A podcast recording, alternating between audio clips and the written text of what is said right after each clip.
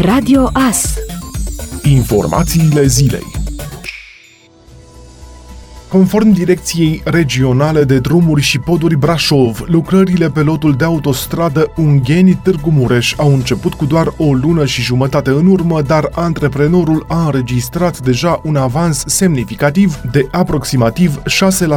Decopertarea stratului de pământ vegetal a fost aproape finalizată pe toată lungimea șantierului și se lucrează deja la umpluturi și terasamente pe mai multe tronsoane. De asemenea, în ultimele două luni, avansul a fost semnificativ operativ pe nodul Chețani, partea lotului Chețani Câmpia Turzii din județul Mureș. Antreprenorul a terminat lucrările la terasamente și în aceste zile sunt așternute straturile de asfalt. În paralel va începe și montarea parapetului metalic și alte amenajări de siguranță rutieră. Pe lotul de 18 km dintre Iernut și Chețani, parte a autostrăzii Transilvania, în județul Mureș, antreprenorul montează parapetul de siguranță și aplică marcajele rutiere. Așternerea straturilor de asfalt a fost finalizată, dar mai sunt câteva retușuri de făcut la lucrările de taluzare, la sistemul de afișaj electronic și trebuie realizat și racordul cu lotul vecin, un Iernut aflat deja sub trafic.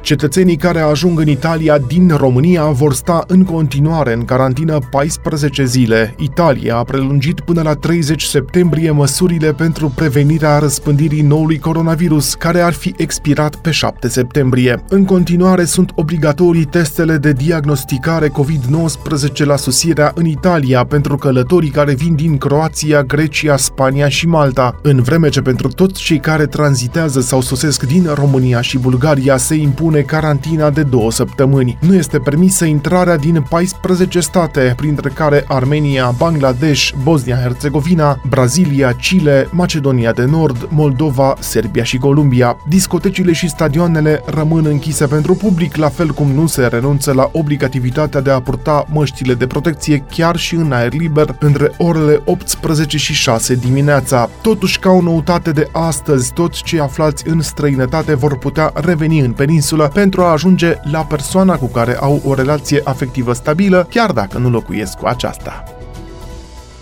Ministrul Educației Monica Anisie afirmă că la deschiderea anului școlar 2020-2021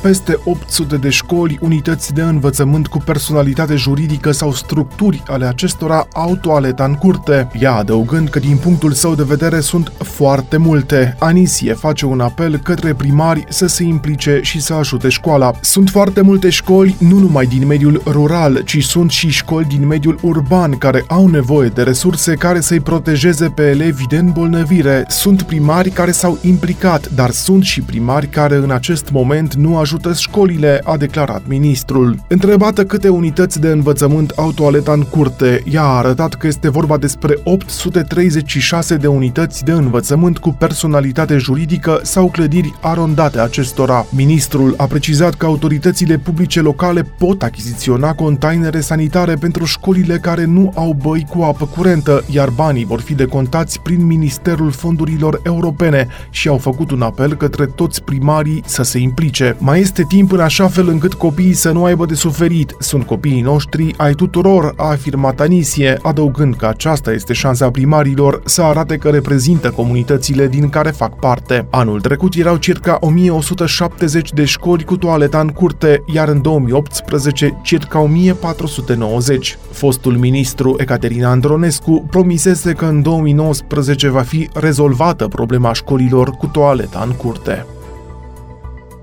Pacienții diagnosticați cu COVID-19 se confruntă săptămâni întregi după externare cu dificultăți de respirație, tuse și probleme pulmonare, potrivit unui studiu realizat de cercetătorii din Austria. Pentru bolnavii cu forme severe, recuperarea este un proces extrem de lent și îndelungat. Rezultatele cercetărilor arată că la 6 săptămâni după externare, 88% dintre pacienți au continuat să prezinte semne de deteriorare la nivelul plămânilor, în timp ce 47% dintre pacienți se confruntau cu probleme de respirație. La 12 săptămâni, procentele au ajuns la 56, respectiv 39%.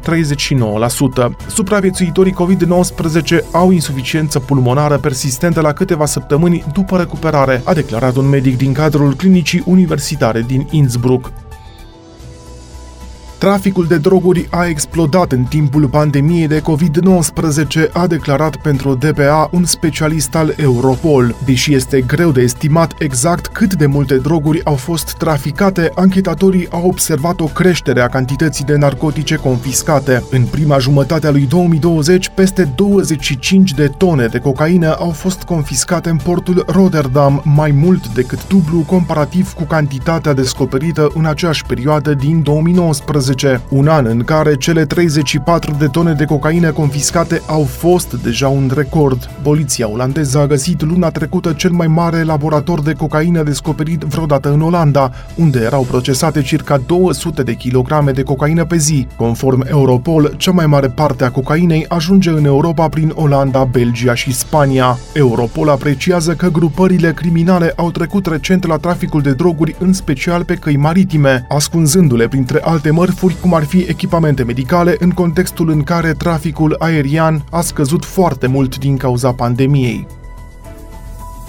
Google a adus mai multe modificări modului în care aplicația Maps realizează funcția de ghidare pentru șoferi și crede că acum, cu ajutorul inteligenței artificiale, estimările vor fi mult mai aproape de realitate. În spatele hărților și traseelor realizate de Google Maps stau foarte multe rețele neuronale. Google explică într-o postare de pe blogul oficial cum folosește mai nou algoritmii de învățare mecanică și folosește toate datele disponibile, inclusiv cele furnizate de milioane de smartphone-uri cu Android pentru a crea trasee mai ușoare sau mai rapide, ori a estima mai bine timpul necesar. Pandemia a forțat Google să modifice modul în care funcționează algoritmii și să dea o importanță mai mare datelor recente de trafic în cadrul estimărilor realizate, modificări care, pretinde compania americană, au îmbunătățit cu până la 50% timpii estimați pentru trasee. Din întregul istoric de trafic al unei zone, inteligența artificială se uită acum mai mult la datele din ultimele zile, când când realizează estimările de timp pentru a lua în calcul fluctuațiile recente în valorile de trafic. Algoritmul funcționează acum pe baza așa numitelor supersegmente, grupuri mai mici de străzi și intersecții dintr-o zonă cu aceleași valori de trafic. Fiecare supersegment cade în sarcina unei rețele neuronale care analizează traficul și face estimări. Conform Google, utilizatorii navighează zilnic peste un miliard de kilometri folosind aplicația Maps. Ascultați Radio Astărnăveni 107 cu 1 FM și online pe tvas.ro.